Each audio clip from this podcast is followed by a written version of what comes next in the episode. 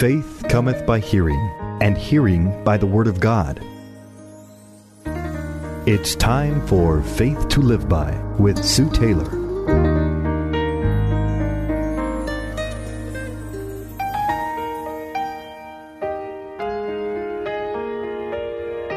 Thank you for joining me today on Faith to Live By. This is Sue Taylor.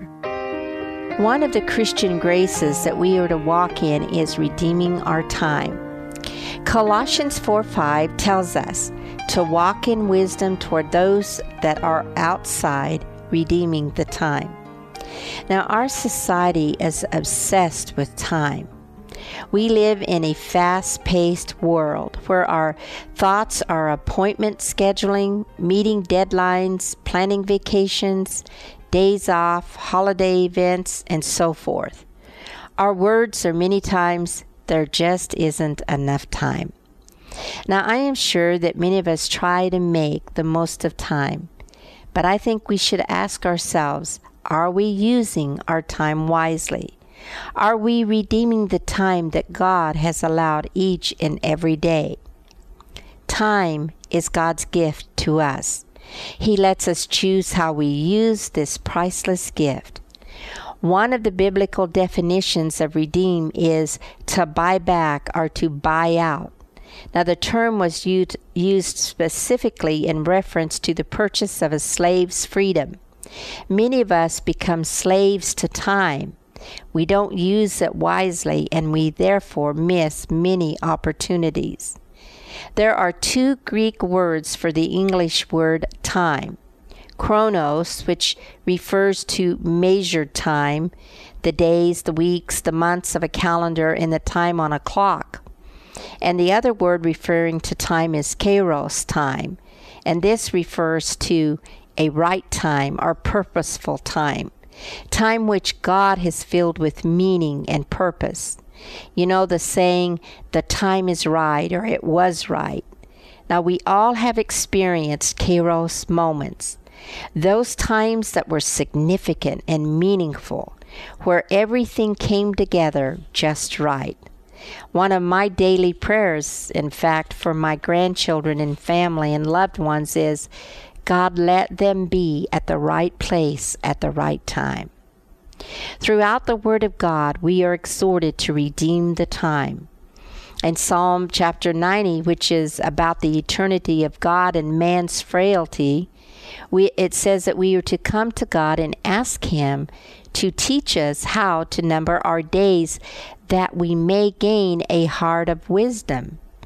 So as we walk with God and ask Him to teach us how to number our days, we should be getting more and more and more wisdom. We are not only to uh, gain a heart of wisdom, but we are to value our time. It's a wonderful commodity. We are not to take it for granted or to waste it.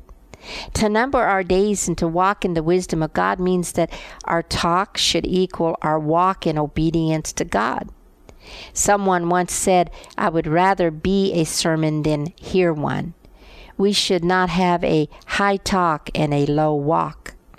Redeeming the time means buying up every opportunity, knowing when to speak and when to let our lives witness. We are to use each day as an opportunity to be an effective witness privately and openly. Secondly, we are not only to be taught by the Lord to redeem and number our days when we are older, but while we are young. Ecclesiastes twelve one says, remember now your Creator in the days of your youth, before the difficult days come and the years draw near when you say, I have no pleasure in them. The choices in life that we make determine how well our time is spent here on earth. In this scripture, Solomon is reminding the young to not only remember God in their youth, but to redeem the time while they have strength. You know, many young and younger people put off the things they know they should do for God, but there is no time like the present to spend your life out for our lovely and blessed Jesus Christ. There is a poem by Thomas H. Gill that best expresses that now is the time, and it goes like this. Lord, in the fullness of my might, I would for thee be strong. While runneth o'er each dear delight, to thee should soar my song. I would not give the world my heart, and then profess thy love. I would not feel my strength depart, and then they, thy service prove. I would not with swift winged zeal on the world's errands go, and labor up the heavenly hill with weary feet and slow. O, not for thee my weak desires, my poor baser part. O, not for thee my fading fires, the ashes of my heart. Choose me in my golden time, in my dear joys have part. For thee the glory of my prime, the fullness of my heart. There is no time like the present to give ourselves to God. You may think that your time has passed you by, and maybe you are one that hasn't always served God or lived for Him or even have come to the saving knowledge of our Lord and Savior Jesus Christ. But beloved, with God it is never too late. It is only late if we put off what we know we should be doing. Let us choose Him now. Young people, today is your day to choose whom you will serve. Middle-aged people, today is the day you choose to serve. Older saints, today is the day you are to redeem the time you have left in this world. Thirdly, spouses are to let spouses redeem their time.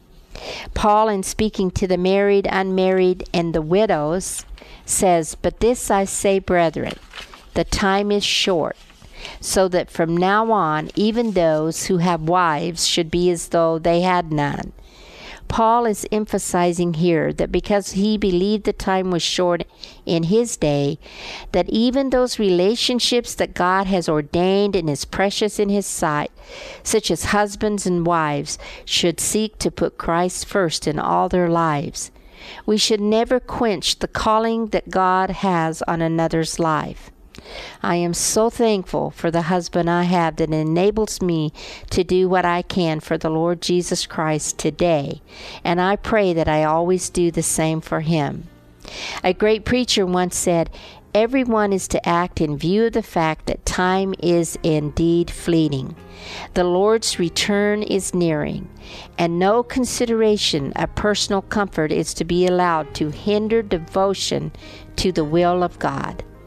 Let us not stand in the way of another's mission or work, but rather promote it to the best of our ability, helping him or her redeem the time as well. Finally, beloved, in Ephesians five sixteen, it states that we are to redeem the time because the days are evil. We began today's devotion with the scripture to walk in wisdom and redeem the time. The walk of wisdom calls us to redeem the time by buying up every opportunity that comes our way. Every day presents a chance for us to live holy, righteous lives before the world. We get a new opportunity to express our love for our Lord in thought, word, deed, and action. These evil days in which we live reminds us that God will not always strive with man. There is an appointed time for all things, and the time appointed for our worship and service here on earth is coming to an end. So let us go forth boldly today, no longer as a slave to time, but making time our slave. And then you will find that indeed you do have the faith you need to live by. You've been listening to Faith to Live By with Sue Taylor. If you would like to write with your comments or to request a copy of this program for an eight dollars donation, write Sue Taylor, ten eight twenty-seven Highway eighty-six East, Neosho, Missouri, six four eight five zero.